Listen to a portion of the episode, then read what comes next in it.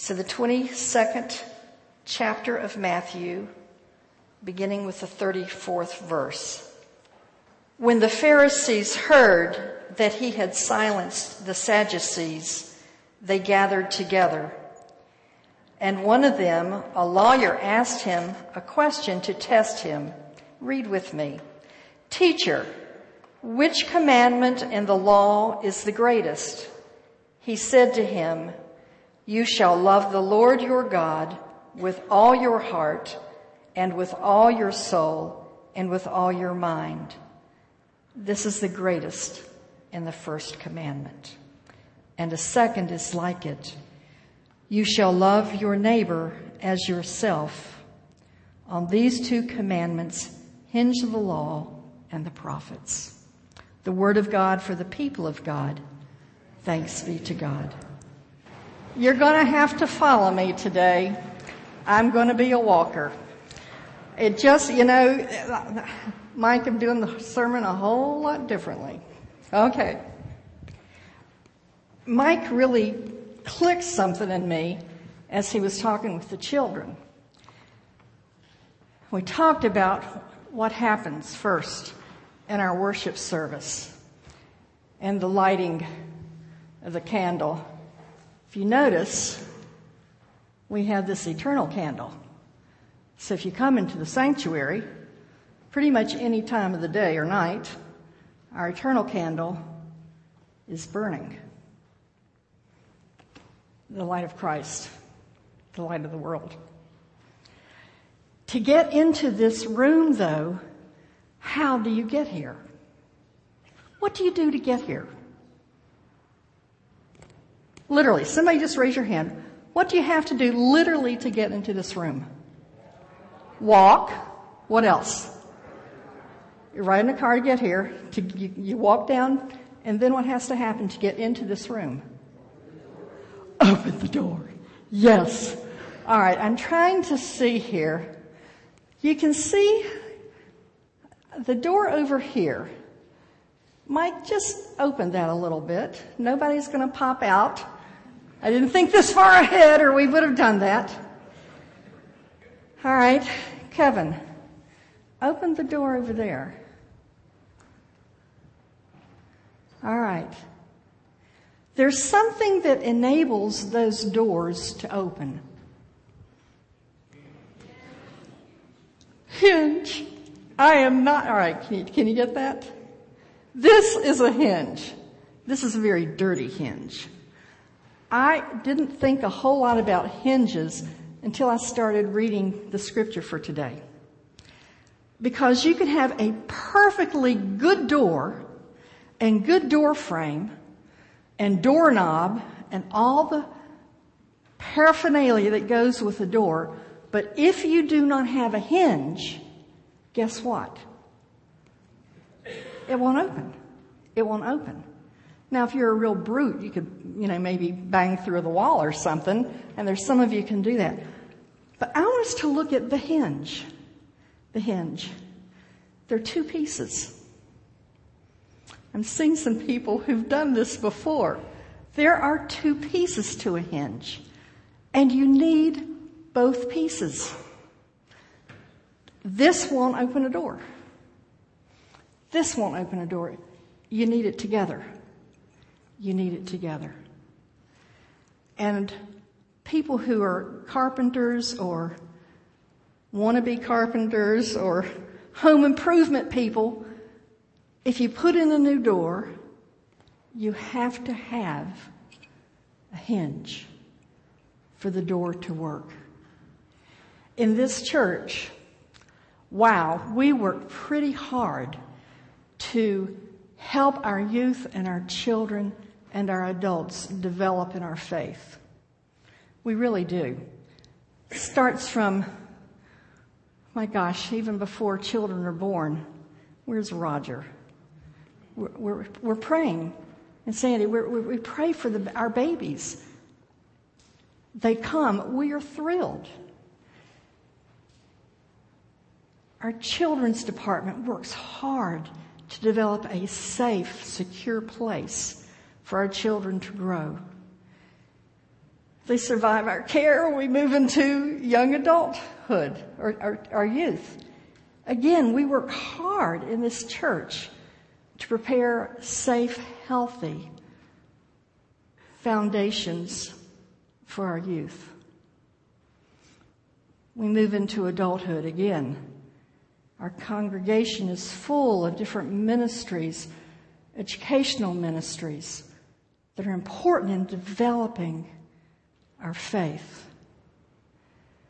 At the second service, we'll have a, a group of 13 teenagers who, in the eighth grade, are making the decision that they want to be part of Christ's kingdom. They want to be a follower of Christ in all their days. And they would join this particular United Methodist Church in their faith walk. It's no small thing. Many of us have joined the church as, as youth or children or as adults. I'm just curious. How many of you remember giving your heart to Christ and joining the church? Just raise your hand. Okay, a lot of us. A lot of us.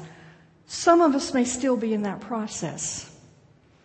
In the second service, we have 13 who are going to claim today that this is the life as a Christian, as a member of Christ's community, a fellowship of believers that they want to be a part of. No small thing, it will stead them for their lives.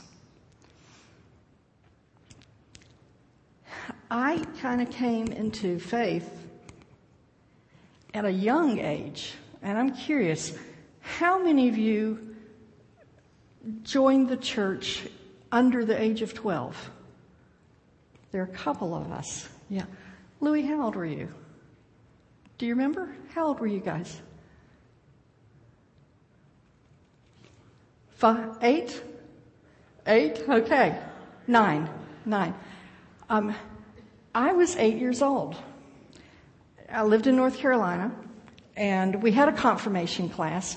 Our confirmation class here is two years, and we work hard with our confirmation class classes. Um, we had a class that was for older kids. In, in the church I grew up in, you needed to be around 12. I wanted to join the church. And so I started going. Our, our house was right next to the church. And I would show up and I would go to the classes and they kept telling me I was too young. I was too young. I needed to, to wait. But I kept coming to the classes and I kept saying, I want to join the church. I want to join the church. I want to, well, Lucretia, you can. You just need to be a little older. I've always caused trouble. Let's just face it. I've always caused a little bit of trouble. Um, on Sunday morning, when the pastor called the confirmation class down, I came. I came. And we stood in front of the altar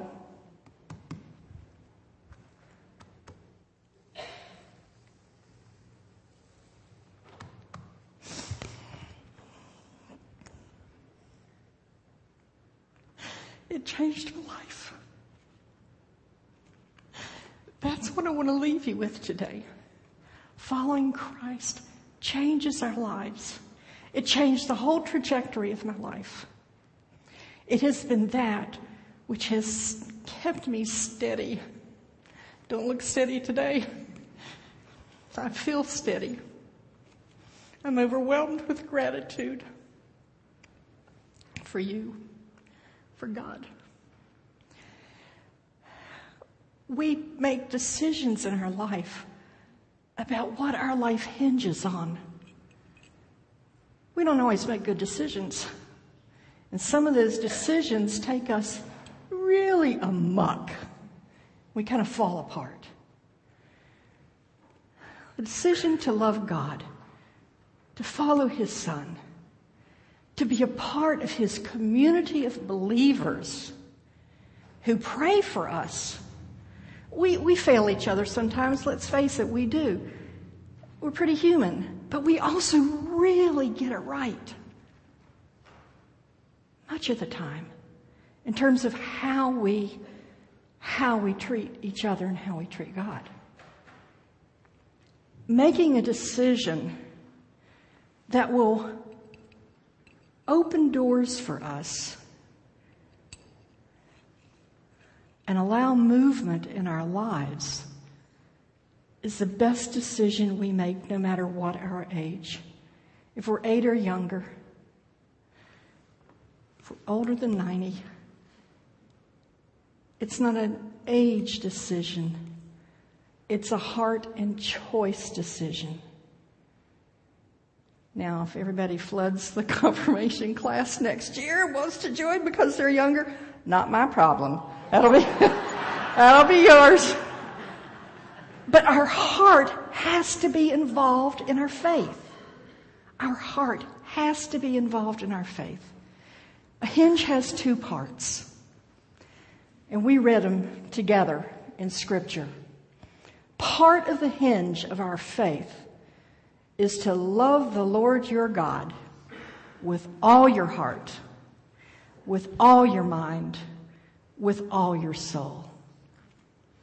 We need to feel that love. We need to engage our mind in thinking through and reasoning. We need to love with our soul. All of it.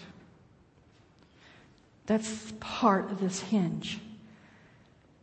And Jesus goes on. The Pharisees, who were rule keepers, who, who so wanted to follow the Sadducees, so wanted to follow the rules. Do you know how many commandments there are in the Old Testament? 613. The greater majority of those are shall nots. A lesser are the shalls. They kept the rules. They kept the rules and they were the ones who were asking the questions and wanted to kind of trap Jesus in an entrapped kind of way. They wanted him to be a rule follower. Love the Lord your God with all your heart, with all your mind, with all your soul. Then he brought in the second part of the hinge. We can love God it's got a connecting piece. And love your neighbor as yourself. We are part of a community of faith that is to love our God and each other. And the each other doesn't say the each other in this room only. The, the other doesn't say the neighbor that, that looks like me, that sounds like me, that I'm comfortable with. The neighbor is the other. The other. When we put our love of God into action, the hinge works. This is what our faith hinges on. At the second service, we have a remarkable confirmation class that has for two years been involved in ministry in the church and outside of the church, mission projects in the church, outside of the church. We could go on and on and on. Come back if you can and, and be part of that service to affirm them in their faith journey. If you're not here, send them a letter, send them a card, welcoming them to a fellowship of Christ and partner with them in your love of God and your love of His people my marching orders. Love your staff. Love your staff.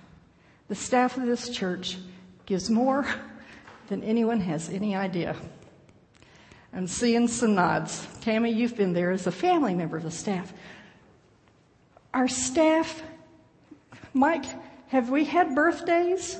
Have we had anniversaries? Have we had Christmas days or Easters? That have been interrupted? Oh, yeah. The middle of the night. As staff, we agreed to that. You know, our families didn't necessarily, when they took us on, know that this was going to happen. Support the families of your staff. They give a lot for us to be able to be involved in ministry together. They learn firsthand some of the challenges of loving God and loving your neighbor. Love each other. You boil it down, that's what our faith is about. It's about how we love, the effectiveness of how we love, not in a vacuum.